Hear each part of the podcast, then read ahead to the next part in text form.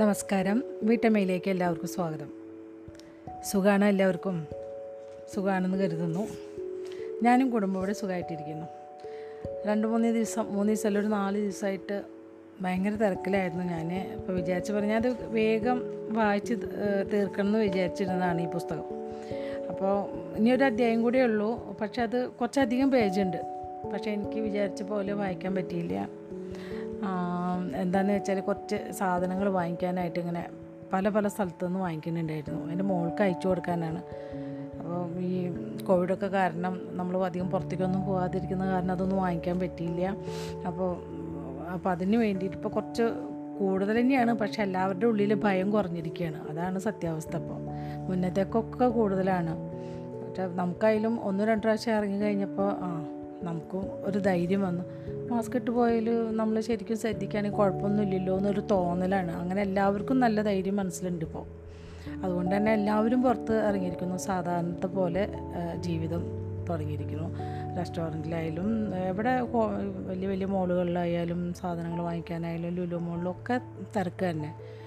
അപ്പോൾ അതുപോലെ അങ്ങനെ ഒരു സ്ഥലത്ത് നല്ല പല പല സ്ഥലത്തുനിന്ന് വാങ്ങിക്കാനുണ്ടായിരുന്നു. അപ്പോൾ അതിന്റെ തിരക്കിലായിരുന്നു ഞാൻ അപ്പോൾ ഞാൻ കൂടുതൽ പറയുന്നില്ല. നമുക്ക് വേഗം കഥയിലേക്ക് കിടക്കാം. നമ്മൾ വായിച്ചു നിർത്തിയിട്ടുണ്ടായിരുന്ന ഭാഗം കൃതിക ആയുർവേദിയുടെ അടുത്ത് ഒരു കാര്യം ആവശ്യപ്പെടുകയാണ്. അപ്പോൾ എന്താ കാര്യം എന്ന് നമുക്കറിയില്ല. ആയുർവേദി പറയണ ഞാനത് ചെയ്യില്ല അങ്ങനെയൊക്കെ പറയാണ്. നീ തന്നെ വീരഭദ്രനോട് പറയണം.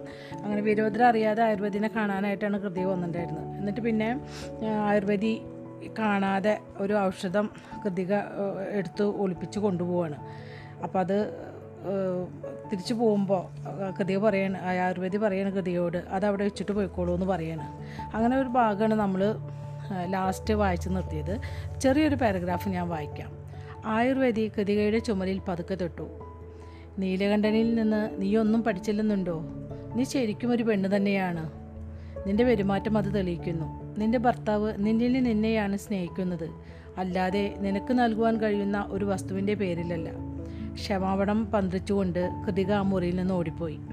ഈ ഭാഗമാണ് നമ്മൾ വായിച്ചുകൊണ്ടിട്ടുണ്ടായിരുന്നത് വായിച്ചു നിർത്തിയത്. അപ്പോൾ നമുക്ക് അടുത്ത അധ്യായത്തിലോട്ട് കടക്കാം. രഹസ്യങ്ങളുടെ രഹസ്യങ്ങൾ. അപ്പോൾ നമുക്ക് വായിച്ചു തുടങ്ങാം. ആ യാത്രാ സംഘം ബ്രങ്കയുടെ കവാടം കടന്ന് നദിയുടെ പടിഞ്ഞാറ് ഭാഗത്തേക്ക് ഒഴുകുന്ന പോഷക നദിയായ മധുമതിയിലേക്ക് പ്രവേശിച്ചു. കുറച്ച് ആഴ്ചകൾ അങ്ങനെ സഞ്ചരിച്ചപ്പോൾ അവർ ശിവനും പരശുരാമനും തമ്മിൽ നേരത്തെ യുദ്ധം ചെയ്ത സ്ഥലത്തെത്തി. ഇവിടെ വെച്ചാണ് നമ്മൾ തമ്മിൽ പോരാടിയത്. ആ മുൻ കവർച്ചക്കാരന്റെ പുറത്ത് തട്ടി ശിവൻ പറഞ്ഞു. പരശുരാമൻ ശിവനെയും പിന്നെ സതിയെയും നോക്കി. യഥാർത്ഥത്തിൽ ഇവിടെ വെച്ചാണ് ഭഗവാൻ എന്നെ രക്ഷിച്ചത്. സതി പരശുരാമന്റെ നേരെ പുഞ്ചിരിച്ചു. അതിന്റെ അനുഭവം എന്തായിരിക്കുമെന്ന് സതിക്കറിയാം. ശിവനാൽ രക്ഷിക്കപ്പെടുക. പ്രണയപൂർവം അവൾ ഭർത്താവിനെ നോക്കി. ചുറ്റുമുള്ള എല്ലാ ജീവികളിൽ നിന്നും വിഷം വലിച്ചെടുക്കുവാൻ ശേഷിയുള്ള ആൾ. പക്ഷേ സ്വന്തം ഭൂതഗണങ്ങളാൽ അവൻ പീഡിപ്പിക്കപ്പെടുന്നു. സ്വന്തം സ്മൃതികളിലെ വിഷം വലിച്ചെടുക്കുവാൻ അവൻ ഇനിയും സാധിക്കുന്നില്ല. അവൾ എത്ര ശ്രമിച്ചിട്ടും അവനെക്കൊണ്ട് തന്റെ ഭൂതകാലം വിസ്മരിപ്പിക്കുവാൻ സാധിച്ചില്ല. ഒരുപക്ഷെ അതായിരിക്കും അവന്റെ വിധി. പരശുരാമന്റെ ശബ്ദം സതിയെ ചിന്തകളിൽ നിന്നുയർത്തി. എവിടെ നിന്നാണ് നമ്മൾ തിരിയേണ്ടത് പ്രഭു? ഭ്രഷ്ടനാക്കപ്പെട്ട ആ വാസുദേവൻ ചൂണ്ടിക്കാട്ടിയ ദിക്കിലേക്ക് സതി നോക്കി. അവിടെ ഒന്നും ഉണ്ടായിരുന്നില്ല. നദിയുടെ അരികു ചേർന്ന് സുന്ദര വനങ്ങളുടെ വിശാലമായൊരു ഉപവനം കിഴക്കൻ സമുദ്രതീരം വരെ നീണ്ടുകിടക്കുന്നു. എവിടെ? ശിവൻ ചോദിച്ചു. ആ സുന്ദര വനങ്ങളെ നോക്കൂ പ്രഭു. മുറിച്ചു മാറ്റപ്പെട്ട ഇടത് കൈയുടെ സ്ഥാനത്തുറപ്പിച്ച കൊളുത്തുകൊണ്ട് ആ മരക്കൂട്ടത്തിന് നേരെ ചൂണ്ടി പരശുരാമൻ പറഞ്ഞു ഈ പ്രദേശത്തിന് അവയുടെ പേരാണ് ചാർത്തിയിരിക്കുന്നത്. സുന്ദരവനം സുന്ദരമായ വനം. സതി സതി ചോദിച്ചു. അതേ ദേവി പരശുരാമൻ പറഞ്ഞു. മനോഹരമായ ഒരു രഹസ്യവും അവ അതിനകത്ത് ഒളിച്ചു വയ്ക്കുന്നുണ്ട് കാളിയുടെ നിർദ്ദേശപ്രകാരം നേരത്തെ പരശുരാമൻ ചൂണ്ടിക്കാട്ടിയ ഉപവനത്തിന് നേർക്ക് ആ നാവിക വ്യൂഹത്തെ നയിക്കുന്ന ഏറ്റവും മുന്നിലുള്ള കപ്പൽ നീങ്ങി. കപ്പലിന്റെ മുകൾ തട്ടിൽ നിന്നിരുന്ന പർവതേശ്വരൻ കാളിയുമായി തർക്കിക്കുന്നത് സതി കണ്ടു. കാളി പറ കാളി അയാൾ പറയുന്നത് അവഗണിച്ചു. അന്ത്യമെന്ന് തോന്നിപ്പിക്കുന്ന വിധത്തിലുള്ള പാതയുടെ ആ കപ്പ് പാതയിലൂടെ ആ കപ്പൽ മുന്നോട്ട് നീങ്ങി. അവരെന്തായി ചെയ്യുന്നത്? പരിഭ്രമത്തോടെ സതി ചോദിച്ചു. അവരുടെ കപ്പൽ മണ്ണിൽ ഉറച്ചു പോകും അവരെ അത്ഭുതപ്പെടുത്തിക്കൊണ്ട് ആ മുൻനിര കപ്പൽ മരങ്ങളെ വശങ്ങളിലേക്ക് തള്ളി മാറ്റി മുന്നോട്ട് നീങ്ങി. എന്റെ പുണ്യ സരോവരമേ അന്തം വിട്ടുപോയ ശിവൻ മന്ത്രിച്ചു. വേരില്ലാത്ത മരങ്ങൾ. വേരില്ലാത്ത മരങ്ങളല്ല പ്രഭു പരശുരാമൻ തിരുത്തി. അവയ്ക്ക് വേരുകളുണ്ട്. എന്നാൽ ഒരിടത്ത് ഉറപ്പിക്കപ്പെട്ട വേരുകളില്ല. വേരുകൾ ആ ചതുപ്പിൽ ഒഴുകി നടക്കുന്നവയാണ്. പക്ഷേ അത്തരം മരങ്ങൾക്കെങ്ങനെ ജീവൻ നിലനിർത്തുവാൻ സാധിക്കും? ഇപ്പോഴും എനിക്ക് മനസ്സിലാക്കുവാൻ കഴിയാത്തൊരു കാര്യമാണിത് പരശുരാമൻ പറഞ്ഞു. ഒരുപക്ഷെ അത് നാഗന്മാരുടെ മാന്ത്രിക വിദ്യയായിരിക്കും മഹാദേവൻ യാത്ര ചെയ്തിരുന്ന രാജനൗകയടക്കമുള്ള മറ്റു കപ്പലുകൾ ഒഴുകി നടക്കുന്ന ആ സുന്ദരവനത്തിലൂടെ മധുമതിയുടെ സൗമ്യമായ ഓളങ്ങൾ അവസാനിച്ചു കഴിഞ്ഞ ആ ചതുപ്പിന്റെ തടാകത്തിലേക്ക് തെന്നി നീങ്ങി. അത്ഭുതത്തോടെ ശിവൻ ചുറ്റുമൊന്ന് നോക്കി. പച്ച പുതച്ച ആ പ്രദേശം മുഴുവനും വിവിധ ഇനത്തിൽപ്പെട്ട കിളികളുടെ കളകൂചരങ്ങളാൽ മുഖരിതമായി. അവിടെ ഇടതിങ്ങിന്ന് വളർ വളർന്നിരുന്ന പച്ചപ്പ് പത്ത് കപ്പലുകളെപ്പോലും ഉൾക്കൊള്ളാവുന്ന വിധത്തിൽ വലിയൊരു പച്ചക്കുട പോലെ പരന്നു നിന്നു. അപ്പോൾ സമയം ഏതാണ്ട് രണ്ടാം യാമത്തിനടുത്തായിരുന്നു. സൂര്യൻ ഉച്ചസ്ഥായിൽ എത്തിക്കഴിഞ്ഞിരുന്നു തണൽ വിരിച്ച ആ ചതുപ്പ് തടാകത്തിൽ ചെന്നുപെട്ട ഏതൊരാളും അപ്പോൾ സായാഹ്നമായി സായാഹ്നമായി എന്ന് തെറ്റിദ്ധരിക്കുവാൻ സാധ്യതയുണ്ടായിരുന്നു. പരശുരാമൻ ശിവനെ നോക്കി. ഒഴുകി നടക്കുന്ന ഈ വനത്തെക്കുറിച്ച് വളരെ കുറച്ച് ആളുകൾക്ക് മാത്രമേ അറിയുകയുള്ളൂ. ഇത് കണ്ടെത്തുവാൻ ശ്രമിച്ച് മണ്ണിൽ കപ്പലുറച്ചു പോയ ചിലരെയെങ്കിലും എനിക്കറിയാം. പത്ത് കപ്പലുകളും വലിയ കുറ്റികളിൽ കെട്ടി നങ്കൂരം ഉറപ്പിച്ച ശേഷം അവയെ പരസ്പരം ബന്ധിച്ച് ഒഴുകി നീങ്ങുന്ന വലിയൊരു സുന്ദര വനങ്ങളുടെ പുറകിലേക്ക് മാറ്റിയിട്ടു. ഇപ്പോൾ ആ നൗകകൾ മറ്റാർക്കും കാണാനാകാത്ത വിധം സുരക്ഷിതമായ ഒരിടത്തായിരുന്നു. ഇനി അങ്ങോട്ട് കാൽനടയായി വേണം സഞ്ചരിക്കുവാൻ. രണ്ടായിരത്തിലധികം വരുന്ന സൈനികർ ദണ്ഡകാരണത്തിലൂടെ മുന്നോട്ട് നീങ്ങണം. വ്യൂഹത്തെ നയിച്ചിരുന്ന കപ്പലിന് ചുറ്റുമായി സംഘടിച്ചു നിൽക്കുവാൻ സൈനികരോട് നിർദ്ദേശിക്കപ്പെട്ടു. കാലി കപ്പലിന്റെ ഏറ്റവും മുകളിൽ കയറി നിന്നു. എല്ലാവർക്കും ഇപ്പോൾ അവളെ കാണാം. ഞാൻ പറയുന്നത് കേൾക്കുക. സൈനികർ ശാന്തരായി. കാലി ചെയ്യേണ്ടതായ കാര്യങ്ങൾ വിവരിച്ചു. നിങ്ങളെല്ലാവരും ദണ്ഡകാരണ്യത്തെക്കുറിച്ച് പല കിംവദന്തികളും കിംവദന്തികളും കേട്ടുകാണും. ദണ്ഡകാരണ്യമാണ് ലോകത്തിലെ ഏറ്റവും വിസ്തൃതമായ വനപ്രദേശം. പൂർവസമുദ്രം മുതൽ പശ്ചിമസമുദ്രം വരെ നീണ്ടുകിടക്കുന്ന വനപ്രദേശമാണെന്ന്. അതിനിബിഡമായതിനാൽ അതിനകത്തേക്ക് അപൂർവമായേ സൂര്യരശ്മി കടന്നു ചെല്ലാറുള്ളൂ. ഹിംസജന്തുക്കൾ നിറഞ്ഞ ആ വനത്തിൽ മനുഷ്യനെങ്ങാനും വഴിതെറ്റിച്ചെന്നുപെട്ടാൽ അവ അവനെ വിഴുങ്ങും. അതിഭയങ്കര വിഷമുള്ള ചില സസ്യവർഗങ്ങളുണ്ടെന്നും അവയെ ഭക്ഷിക്കുവാനോ സ്പർശിക്കുവാനോ ശ്രമിച്ചാൽ അവ മനുഷ്യനെ കൊന്നുകളയുമെന്നും സൈനികർ ഉത്കണ്ഠയോടെ കളിയെ നോക്കി. ആ കിംവദന്തികളെല്ലാം ശരിയാണ് ഭയാനകമായ സത്യമാണ്. ദണ്ഡകാരണ്യം നർമ്മദാ നദിയുടെ തെക്കുഭാഗത്താണെന്ന് സൈനികർക്കറിയാമായിരുന്നു. മനു മഹർഷി നിശ്ചയിച്ച അതിർത്തി. ആ അതിർത്തി ഒരിക്കൽ പോലും മുറിച്ചു കടക്കുവാൻ പാടില്ലാത്തതായിരുന്നു. മനു മഹർഷിയുടെ കൽപ്പന ലംഘിക്കുക മാത്രമല്ല ഭീകരമായ ദണ്ഡകാരണത്തിനകത്തേക്ക് പ്രവേശിക്കുക കൂടിയാണ് അങ്ങനെ ചെയ്യുന്നവർ ചെയ്യുന്നത്. ശാപഗ്രസ്തവന ശാപഗ്രസ്തമായ ആ വനത്തിനകത്തേക്ക് കടന്ന് ഭാഗ്യം പരീക്ഷിക്കുവാൻ ആരും ധൈര്യപ്പെട്ടില്ല. കാളിയുടെ വാക്കുകൾ ആ വിശ്വാസത്തെ അരക്കിട്ടുറപ്പിച്ചു. എനിക്കും ഗണേശനും വിദ്യുത്മന്യനും മാത്രമേ ആ മരണക്കെണിയിലേക്കുള്ള വഴി അറിയുകയുള്ളൂ. നിങ്ങൾക്ക് ജീവൻ വേണമെങ്കിൽ ഞങ്ങളുടെ നിർദ്ദേശമനുസരിച്ച് ചെയ്യുക. അങ്ങനെയെങ്കിൽ നിങ്ങൾ സുരക്ഷിതരായി ജീവനോടെ പഞ്ചവടിയിൽ എത്തിച്ചേരുമെന്ന കാര്യം ഞാൻ വാക്കുതരാം. ഭടന്മാർ ഓജസ്സോടെ തലയാട്ടി. ഇന്നിന് ശേഷിക്കുന്ന സമയം മുഴുവനും കപ്പലിൽ വിശ്രമിക്കുക. വയറു നിറയെ ഭക്ഷണം കഴിച്ച ശേഷം കഴിച്ച ശേഷം ഉറങ്ങുക. നാളെ രാവിലെ സൂര്യൻ ഉദിക്കുമ്പോൾ നമുക്ക് പുറപ്പെടാം. ഇന്ന് രാത്രി ആരും ഒറ്റയ്ക്ക് സുന്ദര വനത്തിനകത്തേക്ക് കടന്ന് ഒരു പര്യവേഷണം നടത്തരുത്. മനോഹരമായ കാഴ്ചയ്ക്കപ്പുറം എത്ര കുടിലമാണ് ഈ വനമെന്ന് നിങ്ങൾക്കപ്പോൾ മനസ്സിലാകും. കാളി കപ്പലിന്റെ മുകൾത്തട്ടിൽ നിന്ന് ഇറങ്ങിയപ്പോൾ താഴെ ശിവനും സതിയും നിൽപ്പുണ്ടായിരുന്നു. ദണ്ഡകാരണ്യത്തിലേക്ക് ഇവിടെ നിന്ന് എത്ര ദൂരമുണ്ട്? സതി ചോദിച്ചു. ചുറ്റും നിരീക്ഷിച്ച ശേഷം കാളി സതിയെ നോക്കി. നമ്മൾ വലിയൊരു സംഘമായാണ് മുന്നോട്ട് നീങ്ങുന്നത്. സാധാരണ ഈ ദൂരം താണ്ടുവാൻ ഒരു മാസം മതി. പക്ഷേ നമുക്കിപ്പോൾ രണ്ടോ മൂന്നോ മാസം വേണ്ടിവരും. മരിക്കുന്നതിനേക്കാൾ ഭേദം സാവധാനം പോകുന്നതാണ്. അനിയത്തി നിനക്ക് വാക്കുകൾ കൊണ്ടുള്ള കൗശലം അറിയാം. ജാളിതയോടെ കാളി പുഞ്ചിരിച്ചു. ദണ്ഡകാരണത്തിന്റെ നടുവിലാണോ പഞ്ചവടി? ശിവൻ ചോദിച്ചു. അല്ല ശിവ അത് പടിഞ്ഞാറേ അറ്റത്താണ്. വളരെ ദൂരെ. അതുകൊണ്ടാണ് ഞാൻ പറഞ്ഞത് കുറേ സമയം വേണ്ടിവരുമെന്ന്. ദണ്ഡകാരണ്യത്തിൽ എത്തിക്കഴിഞ്ഞാൽ അവിടെ നിന്ന് പഞ്ചവടിയിലെത്തുവാൻ ആറുമാസം യാത്ര ചെയ്യേണ്ടി വരും. ശിവൻ പറഞ്ഞു. കപ്പലുകളിൽ നിന്ന് ആവശ്യത്തിന് ഭക്ഷണം എടുത്തു കരുതി വയ്ക്കണം അതിന്റെ ആവശ്യമില്ല ശിവ കാളി പറഞ്ഞു. കൂടുതൽ ഭാരം ചുമക്കുന്നത് നമ്മുടെ യാത്ര സാവധാനമാക്കി തീർക്കും. നമുക്ക് ആവശ്യമായ ഭക്ഷണ സാധനങ്ങളെല്ലാം കാടിനകത്ത് സുലഭമാണ്. തിന്നാൻ പാടില്ലാത്ത സാധനങ്ങൾ നമ്മൾ തിന്നരുത് എന്ന കാര്യത്തിൽ നല്ല ശ്രദ്ധ വേണം. പക്ഷേ ഭക്ഷണം മാത്രമല്ലല്ലോ പ്രശ്നം. കാടിനകത്ത് നാം ഒൻപത് മാസം കഴിച്ചു കൂട്ടണം അവിടെ മറ്റു പല ഭീഷണികളും ഉണ്ടാവും. കാളിയുടെ കണ്ണുകൾ പ്രകാശിച്ചു. അങ്ങ് ഞങ്ങൾ ഞങ്ങൾക്ക് ഞങ്ങളുടെ കൂടെ ഉണ്ടെങ്കിൽ അതുണ്ടാവില്ല പ്രധാന നൗകയുടെ മുകൾ മുകൾ തട്ടിലാണ് അത്താഴം വിളമ്പിയത്. നാഗന്മാരുടെ ആചാരമായ പന്തി ഭോജനമാണ് അവിടെ അരങ്ങേറിയത്. വാഴയിലകൾ കൂട്ടിക്കെട്ടിയുണ്ടാക്കിയ വലിയൊരു പാത്രത്തിൽ നിന്ന് എല്ലാവരും ഭക്ഷണം വാരിക്കഴിക്കുന്ന ആചാരത്തെ ആദരപൂർവം അനുവർത്തിക്കുവാൻ ശിവൻ തീരുമാനിച്ചു. ശിവൻ സതി കാളി ഗണേശൻ പർവതേശ്വരൻ ആനന്ദമയി ഭഗീരഥൻ ആയുർവേദി പരശുരാമൻ നന്ദി വീരഭദ്രൻ കൃതിക എന്നിവർ ഒന്നിച്ച് ഒരു വാഴയില പാത്രത്തിന് ചുറ്റും കൂടിയിരുന്നു. ശുചിത്വത്തിന് നിരക്കുന്നതല്ല ആ ഭക്ഷണ രീതിയെന്ന് പർവതേശ്വരന് അഭിപ്രായമുണ്ടായിരുന്നുവെങ്കിലും ശിവന്റെ കൽപ്പന അദ്ദേഹം പതിവ് പോലെ അനുസരിച്ചു. ഈ ഈ ആചാരത്തിന്റെ അടിസ്ഥാന ഹേതുവെന്താണ് ദേവി ഭഗീരഥൻ ചോദിച്ചു.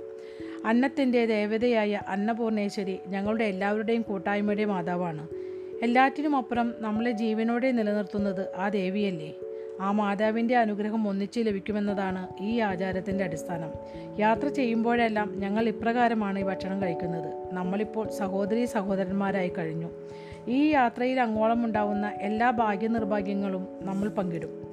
അത് ശരിയാണ്. സമൂഹ സദ്യ ആഹാരത്തിൽ വിഷം ചേർക്കുന്നതിനെതിരായുള്ള നല്ലൊരു തടയാണെന്ന് ആലോചിച്ചു കൊണ്ടിരിക്കെ തന്നെ ഭഗീരഥൻ പറഞ്ഞു. ഈ ദണ്ഡകാര്യനം ഇത്രയ്ക്ക് അപായകരമാണോ മഹരി പർവതേശ്വരൻ ചോദിച്ചു. അതോ അച്ചടക്കം നടപ്പാക്കുവാനുള്ള വെറും കിംവദന്തികൾ മാത്രമാണോ? കാടിന്റെ ചട്ടങ്ങൾ അനുസരിച്ച് നീങ്ങിയാൽ അവൾ ഒരു അമ്മയെപ്പോലെ നമ്മളെ ശ്രദ്ധാപൂ ശ്രദ്ധാപൂർവം പരിപാലിക്കും. എന്നാൽ വഴിവിട്ട് നീങ്ങിയാൽ ഒരു ചെകുത്താനെ പോലെ നമ്മെ അടിച്ചു താഴെയിടും. ശരിയാണ് കിംവദന്തികൾ അട അച്ചടക്കം ഉറപ്പാക്കും. വഴിവിടാതെ ശരിയായ പാതയിലൂടെ ഒമ്പത് മാസം സഞ്ചരിക്കുക എന്നത് അത്ര സുഖകരമായ ഒന്നല്ല. എന്നാൽ വഴിവിട്ടു പോകുന്നവർക്ക് കിംവദന്തികൾ സത്യമാണെന്ന് കഠിനമായ അനുഭവത്തിലൂടെ മനസ്സിലാകുമെന്ന കാര്യം ഞാൻ പറയുന്നു. നിങ്ങൾക്കത് വിശ്വാസത്തിലെടുക്കാം. ശരി ശിവൻ പറഞ്ഞു ചർച്ച മതിയാക്കാം. നമുക്കിനി ഭക്ഷണം കഴിക്കാം. ഈ സമയം മുഴുവനും ആയുർവേദി കൃതികയെയും വീരഭദ്രനെയും നിരീക്ഷിച്ചുകൊണ്ടിരിക്കുകയായിരുന്നു. ഓരോ തവണ ഭക്ഷണം വായ്ക്കകത്താക്കുമ്പോഴും വീരഭദ്രൻ കാർത്തികേയനെ ചൂണ്ടി കൃതികയോട് എന്തോ മന്ത്രിക്കുന്നുണ്ടായിരുന്നു. ഏതാണ്ട് സ്വന്തം മകനാണെന്ന മട്ടിലാണ് അവർ കാർത്തികേയനെ വാത്സല്യമൂറുന്ന കണ്ണുകൾ കൊണ്ട് നോക്കിയത്. ആയുർവേദി ദുഃഖം കലർന്നൊരു പുഞ്ചിരി പൊഴിച്ചു. സേനാപതേ വീരഭദ്രൻ വിളിച്ചു. പർവതേശ്വരന് ശരിക്കും ദേഷ്യം വന്നിരുന്നു. ഒഴുകുന്ന നൗകാശത്തിനടുത്തായി രണ്ടുപേർ നൂറ് ഭടന്മാരുമായി നിൽക്കുന്നത് പർവതേശ്വരൻ കണ്ടിരുന്നു. കാളിയും ഗണേശനുമായി ഗണേശനും ഗണേശനുമായിരുന്നു മുന്നിൽ. മുന്നിൽ പാതയൊന്നും കാണാനുണ്ടായിരുന്നില്ല. എവിടേക്ക് നോക്കിയാലും ഇടതൂർന്ന കാട് മാത്രമാണ് കാണാനുണ്ടായിരുന്നത്. വീരഭദ്രനെ കണ്ടപ്പോൾ പർവതേശ്വരൻ ശാന്തനായി സ്വാമി വരുന്നുണ്ടോ? ഇല്ല സേനാപതി. ഞാൻ മാത്രമേയുള്ളൂ. പർവതേശ്വരൻ തലയാട്ടി അത് സാരമില്ല. പിന്നെ കാളിയുടെ നേരെ തിരിഞ്ഞുകൊണ്ട് അദ്ദേഹം പറഞ്ഞു മഹാറാണി എന്റെ ആളുകൾ പഞ്ചവടി വരെയുള്ള കാട് വെട്ടിത്തളിച്ചു നീക്കണമെന്ന് ഭവതി പ്രതീക്ഷിക്കുന്നുണ്ടോ? ഇന്ന് ഞാൻ അങ്ങനെ പ്രതീക്ഷിച്ചാൽ പോലും സൂര്യവംശി ഭടന്മാർ അത് വളരെ എളുപ്പം ചെയ്തു തരുമെന്ന് എനിക്കുറപ്പുണ്ട്. പർവതേശ്വരന്റെ കണ്ണുകൾ കോപം കൊണ്ട് ഇടുങ്ങി. എന്റെ ദേവി ഞാൻ എന്റെ ക്ഷമയുടെ അറ്റത്തെത്തിക്കഴിഞ്ഞു ഭവതി ഒന്നുകിൽ കൃത്യമായുള്ള നേരിട്ടുള്ള മറുപടി നൽകുക. അല്ലെങ്കിൽ ഞാൻ എന്റെ ആളുകളുമായി തിരിച്ചു പോകാം. എങ്ങനെ അങ്ങയുടെ വിശ്വാസം അർജിക്കുമെന്ന് എനിക്ക് അറിഞ്ഞുകൂടാ സേനാപതി. താങ്കളുടെ ഭടന്മാരെ വേദനിപ്പിക്കുന്ന എന്തെങ്കിലും ചെയ്തിട്ടുണ്ടോ എന്റെ ഭാഗത്തു നിന്നുണ്ട് എന്തെങ്കിലും ചെയ്തി എന്റെ ഭാഗത്തു നിന്ന് നിന്നുണ്ടായോ? ചെയ്തിട്ടുണ്ടോ എന്നല്ല ചെയ്തിയാണ് കേട്ടോ എന്തെങ്കിലും ചെയ്തി എന്റെ ഭാഗത്തു നിന്നുണ്ടായോ? പടിഞ്ഞാറ് ഭാഗത്തേക്ക് ചൂണ്ടിക്കാട്ടി കാളി ചോദിച്ചു. ഇനി നിങ്ങളുടെ ആളുകൾ ആ ദിശയിൽ ഒരു നൂറ് വര ദൂരം കൂടി കാട് വെട്ടി തെളിക്കുകയേ ചെയ്യേണ്ടതുള്ളൂ. അത്രയേ ഉള്ളൂ? അത്രയേ ഉള്ളൂ. പർവതേശ്വരൻ തലയാട്ടി. ഭടന്മാർ ഉടനെ വാളൂരി ഒരു വരി വരിയായി നിന്നു. വീരഭദ്രൻ അവർക്കൊപ്പം ചേർന്നു. കടന്നു ചെല്ലാനാകാത്ത കാടിനകത്തേക്ക് വെട്ടിത്തെളിച്ചുകൊണ്ട് അവർ മുന്നേറി. ആ വരിയുടെ രണ്ടഗ്രങ്ങളിലായി വിദ്യുത്മനനും ഗണേശനും വാൾ ഊരിപ്പിടിച്ചുകൊണ്ട് ഏറ്റവും മുന്നിലായി നിലയുറപ്പിച്ചു. അജ്ഞാതമായ അപായങ്ങളിൽ നിന്ന് ആ ഭടന്മാരെ രക്ഷിക്കുന്നതിന് വേണ്ടിയാണ് അവർ നിലകൊള്ളുന്നതെന്ന് അവരുടെ നിൽപ്പ് കണ്ടാൽ അറിയാം. അല്പം കഴിഞ്ഞപ്പോൾ ഇടതിങ്ങിയ അടിക്കാട് വെട്ടിത്തെളിച്ച് അവരെ എത്തിച്ചേർന്നത് ഒരു പാതയിലേക്കാണ്. വീരഭദ്രനും സൈനികരും അത് കണ്ട് അത്ഭുതപ്പെട്ടു. പത്തു കുതിരകൾക്ക് തൊട്ടു തൊട്ട് സഞ്ചരിക്കുവാനുള്ള വീതി ഉണ്ടായിരുന്നു ആ പാതയ്ക്ക് ശ്രീരാമദേവനാണ് സത്യം. ഈ വഴി ഇപ്പോൾ എവിടെ നിന്ന് വന്നു? അത്ഭുതാധീനയായി അത്ഭുതാധീനനായി പർവതേശ്വരൻ ചോദിച്ചു. സ്വർഗത്തിലേക്കുള്ള പാത കാളി പറഞ്ഞു. പക്ഷേ അവിടേക്ക് എത്തുന്നതിന് മുൻപ് ഈ നരകത്തിലൂടെയാണ് കടന്നു പോകുന്നത് പർവതേശ്വരൻ നാഗരാണിയെ തിരിഞ്ഞു നോക്കി കാളി പുഞ്ചിരിച്ചു. ഞാൻ പറഞ്ഞില്ലേ? എന്നെ വിശ്വസിക്കൂ. വീരഭദ്രൻ നടന്നു ചെന്ന് അത്ഭുതത്തോടെ മുന്നിലുള്ള ആ പാതയിലേക്ക് നോക്കി നിന്നു. അത് നേരെ അങ്ങ് അകലേക്കാണ് നീണ്ടു കിടന്നിരുന്നത്. കല്ലുകൊണ്ടുള്ള ആ- പാത ഒരുവിധം നിരപ്പാക്കി എടുത്തിരുന്നു. പാതയുടെ ഇരുവശത്തുമായി മരങ്ങൾക്കു സമാന്തരമായി മുൾച്ചെടികൾ കൊണ്ടുള്ള വേലിപ്പടർപ്പുകൾ നീണ്ടുകിടന്നു അവ വിഷമുള്ളതാണോ? ആ മുൾവേലിപ്പടർപ്പിലേക്ക് ചൂണ്ടി പർവതേശ്വരൻ ചോദിച്ചു. പാതയോരത്ത് അഭിമുഖമായി നിൽക്കുന്ന ഉൾവശത്തുള്ള വേലിപ്പടർപ്പുകൾ നാഗവല്ലി പടർപ്പുകൾ കൊണ്ടുള്ളവയാണ്. കാളി പറഞ്ഞു. നമുക്ക് വേണമെങ്കിൽ അതിന്റെ ഇലകൾ തിന്നാം. എന്നാൽ കാടിനോട് അഭിമുഖമായി വേലിയുടെ പുറംവശത്തുള്ള ചെടികൾ കടുത്ത വിഷമുള്ളവയാണ്. ശരീരത്തിൽ ആ മുള്ളുകൊണ്ടൽ അവസാന പ്രാർത്ഥന ചെല്ലുവാനുള്ള സമയം പോലും ലഭിച്ചെന്ന് വരില്ല. പർവതേശ്വരൻ പുരുകമുയർത്തി ഇവരെങ്ങനെയാണ് ഇതെല്ലാം നിർമ്മിച്ചത്? വീരഭദ്രൻ കാളിയുടെ നേരെ തിരിഞ്ഞു. മഹാറാണി അവസാനിച്ചുവോ? ഇത്രമാത്രമാണോ ഞങ്ങൾ ചെയ്യേണ്ടത്? ഈ പാതയിലൂടെ മുന്നോട്ട് നടന്നാൽ മാത്രം മതിയോ? അങ്ങനെ ചെയ്താൽ ഞങ്ങൾക്ക് നാഗന്മാരുടെ നഗരി കാണാൻ കഴിയുമോ? കാളി പരിഹാസത്തോടെ ചിരിച്ചു. ജീവിതം അത്രയ്ക്ക് ലളിതമായിരുന്നെങ്കിൽ മാത്രം. ആദ്യയാമം അവസാനിക്കാറായി.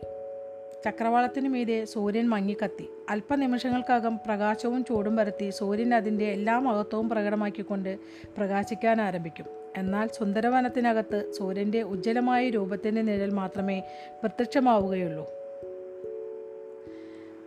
കുറച്ചു സൂര്യകിരണങ്ങൾ മാത്രമാണ് ആ കനത്ത പച്ചപ്പിലൂടെ അകത്തേക്ക് കടന്നു ചെന്ന് ശിവന്റെ യാത്രാസംഘത്തിന് വഴി കാട്ടിക്കൊടുത്തത്. നാഗന്മാരുടെ പാത വരെയുള്ള കാട് വെട്ടി തെളിച്ചുണ്ടാക്കിയ വെളിംപ്രദേശത്ത് കൃത്യമായ നിർദ്ദേശങ്ങൾ നൽകി ഒരു സംഘം ഭടന്മാരെ വിന്യസിച്ചിരുന്നു.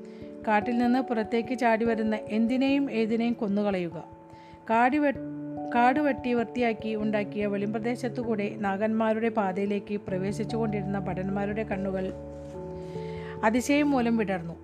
ആ കാട്ടിനകത്ത് ഒട്ടും പ്രതീക്ഷിക്കാത്ത ഒന്നായിരുന്നു. ഇത്രയും സുരക്ഷിതവും സൗകര്യപ്രദവുമായ പാത. ആ യാത്രാ സംഘത്തിന്റെ ഇരുവശത്തുമായി കുതിരപ്പുറത്ത് പന്തമേ പന്തമേന്തി സഞ്ചരിച്ചുന്ന സഞ്ചരിച്ചുന്ന ഭടന്മാർ അവർക്ക് വഴികാട്ടി സഞ്ചരിച്ചു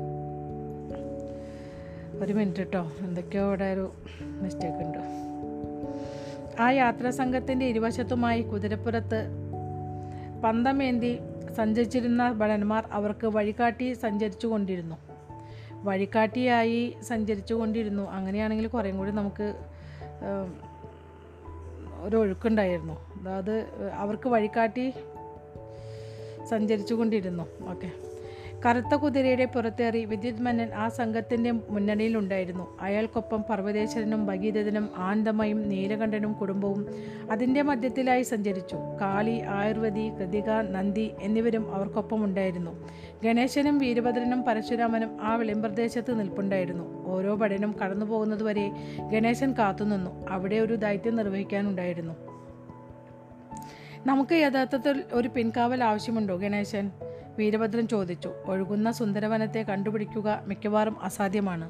ഞങ്ങൾ നാഗന്മാരാണ് എല്ലാവരും ഞങ്ങളെ വെറുക്കുന്നു. ഞങ്ങൾക്കൊരിക്കലും ബദ്ധശ്രദ്ധ ബദ്ധശ്രദ്ധരാകാതിരിക്കാൻ കഴിയില്ല. ചില വലിയ വീടുകളൊക്കെ വായിക്കുമ്പോഴേ എനിക്ക് ശരിക്കും തെറ്റാ ആദ്യം വായിക്കുന്നത്. അത്ര കടുപ്പേറിയ ഒന്നിച്ചുള്ളൊരു വാക്കുകളാണ് ഇതൊക്കെ.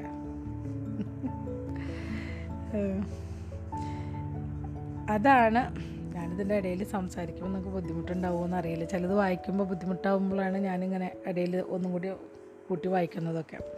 നമുക്ക് അടുത്തത് വായിക്കാം. അതാണ് അവസാനത്തെ ഭടന്മാർ. ഇനി എന്ത്? ദയവായി എനിക്ക് അകമ്പടി സേവിക്കുക ഗണേശൻ പറഞ്ഞു.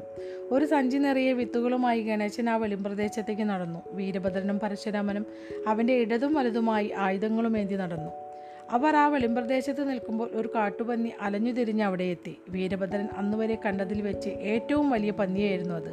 മനുഷ്യരെ കണ്ടപ്പോൾ ആ ജന്തു അല്പം അകലെയായി നിൽ നിൽപ്പുറപ്പിച്ച് മണ്ണ് മാന്തിക്കൊണ്ട് പതിഞ്ഞ ശബ്ദത്തിൽ മുക്കറയിട്ടു പരശുരാമൻ ഗണേശന് നേരെ തിരിഞ്ഞു നോക്കി. ആ മൃഗം മുന്നോട്ട് കുതിക്കുവാൻ ഒരുങ്ങുകയായിരുന്നു. ആ നാഗൻ അപ്പോഴും തലയാട്ടിക്കൊണ്ട് വിത്ത് വിതയ്ക്കുന്ന ജോലി തുടർന്നു. പരശുരാമൻ മുന്നോട്ട് കുതിച്ചു. മഴു ആഞ്ഞു വീശി. ആ ജന്തുവിന്റെ തല കൃത്യതയോടെ വെട്ടിമാറ്റി. വീരഭദ്രൻ പരശുരാമനെ സഹായിക്കുവാനായി മുന്നോട്ട് നീങ്ങാൻ ഒരുങ്ങിയപ്പോൾ ഗണേശൻ അയാളെ തടഞ്ഞു. താങ്കൾ മറുവശത്തു നിന്നും വല്ല മൃഗങ്ങളും വരുന്നുണ്ടോ എന്ന് നോക്കുക വീരഭദ്ര. അത് ഒറ്റയ്ക്ക് കൈകാര്യം ചെയ്യാനുള്ള ശേഷി പരശുരാമനുണ്ട്. അതിനിടയിൽ പരശുരാമൻ ആ പന്നിയുടെ ശരീരം വെട്ടിമുറിച്ചു കൊണ്ടിരുന്നു ശേഷം ആ ജന്തുവിന്റെ വേർപെട്ട ഭാഗങ്ങൾ പാതയിലേക്ക് വലിച്ചിട്ടു.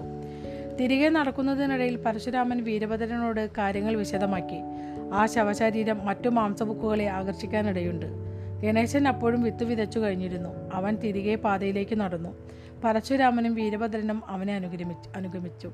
പാതയിൽ പ്രവേശിച്ചയുടൻ വീരഭദ്രൻ സംസാരിച്ചു. അതൊരു വമ്പൻ പന്നിയായിരുന്നു. യഥാർത്ഥത്തിൽ ചെറുപ്പമായതിനാൽ അത് ചെറുതാണ് ഗണേശൻ പറഞ്ഞു. അതിന്റെ സംഘത്തിൽപ്പെട്ട മറ്റു പന്നികൾക്ക് ഇതിലുമേറെ വലിപ്പം കാണും.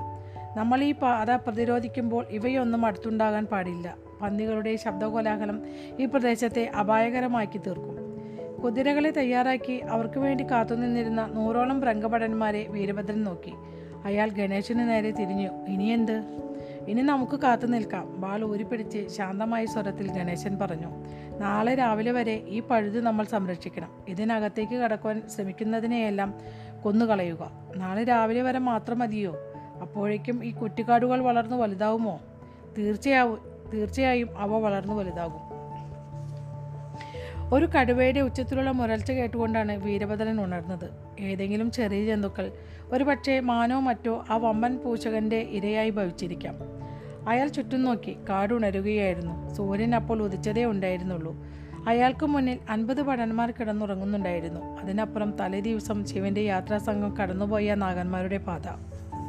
വീരഭദ്രൻ അംഗവസ്ത്രം മുറുക്കി കെട്ടിയ ശേഷം കൈപ്പടത്തിൽ ഊതി. തണുപ്പുണ്ടായിരുന്നു. തന്റെ തൊട്ടടുത്തായി വായ അല്പം തുറന്നു വെച്ച് പരശുരാമൻ കൂർക്കം വലിച്ചുറങ്ങുന്നത് അയാൾ കണ്ടു. വീരഭദ്രൻ കൈകുത്തി എഴുന്നേറ്റിരുന്നു. ചുറ്റും നോക്കി. മറ്റ് അൻപത് സൈനികർ വാൾ ഊരിപ്പിടിപ്പിച്ച് വാൾ ഊരിപ്പിടിച്ച് കാവൽ നിന്നിരുന്നു. അർദ്ധരാത്രിയോടെ മറ്റ് അൻപത് സൈനികരിൽ നിന്നും അവർ കാവൽ ഏറ്റെടുത്തിരിക്കുകയായിരുന്നു.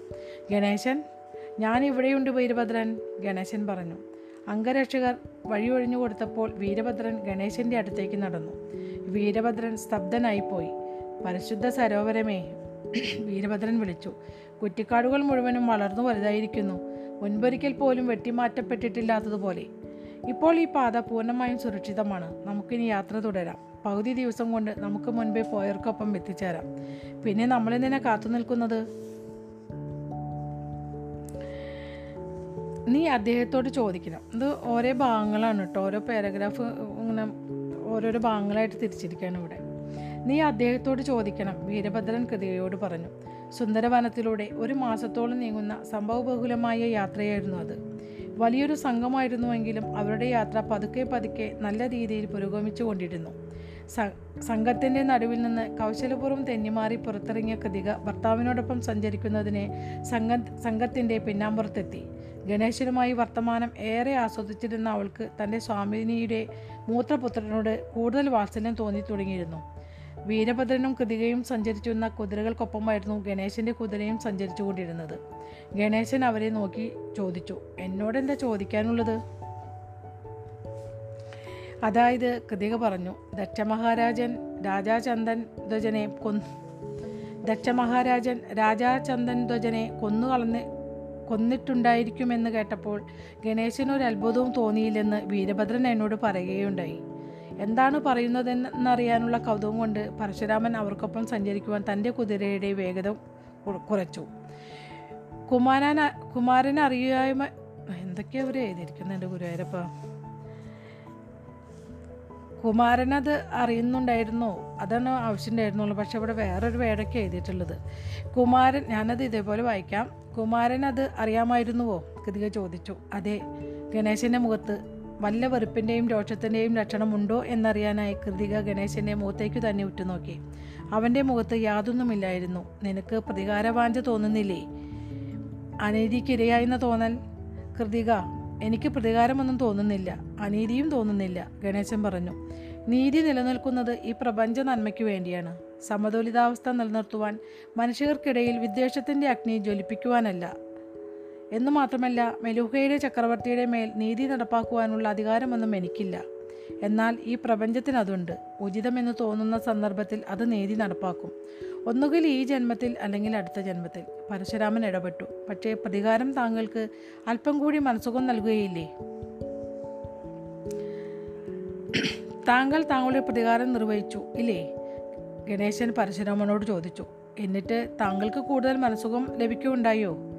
പരശുരാമൻ നെരുവേർപ്പെട്ടു അയാൾക്കത് ലഭിച്ചിരുന്നില്ല. അപ്പോൾ ദക്ഷനോടും യാതൊന്നും ചെയ്യാൻ താങ്കൾക്ക് തോന്നുന്നില്ലേ? വീരഭദ്രൻ ചോദിച്ചു. ഗണേശൻ ഞാനതൊന്നും ശ്രദ്ധിക്കുന്നേയില്ല. വീരഭദ്രൻ പുഞ്ചിരിച്ചു. വീരഭദ്രന്റെ പ്രകടനം കണ്ടപ്പോൾ പരശുരാമൻ മുഖം ചൊളിച്ചു. എന്താ? പരശുരാമൻ ചോദിച്ചു. കൂടുതലൊന്നുമല്ല വീരഭദ്രൻ പറഞ്ഞു. ഒരിക്കൽ ശിവൻ എന്നോട് പറഞ്ഞിട്ടുള്ള കാര്യം എനിക്കിപ്പോൾ മനസ്സിലായിരിക്കുന്നു. അതായത് സ്നേഹത്തിന്റെ വിപരീതം വെറുപ്പല്ല. മലിനമായി കഴിഞ്ഞ സ്നേഹമാണ് വെറുപ്പ്.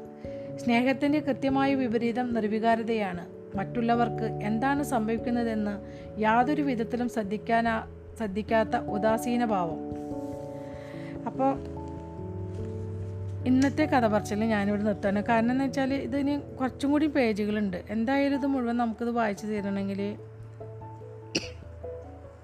ഒരു മണിക്കൂറൊക്കെ എന്തായാലും വേണ്ടി വരും. അപ്പോൾ ഇതിന് ബാക്കിയുള്ള ഭാഗം ഞാൻ അടുത്ത ദിവസം തന്നെ വായിച്ചു തരാം കൂടുതൽ ദിവസം അങ്ങോട്ട് പോവില്ല.